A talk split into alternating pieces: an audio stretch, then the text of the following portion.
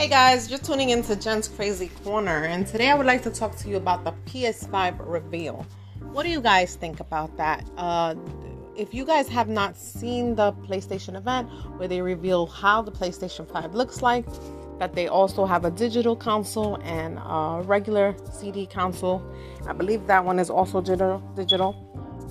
They released some new games. Um, not what I expected, to be honest with you. Um, coming from a PlayStation 5 where the gaming is supposed to be advancing. Um, I only fancied a few of them. Uh, the Spider Man. There was also uh, one towards the end, Aurora. Um, also, the NBA uh, game as well, because my husband plays it.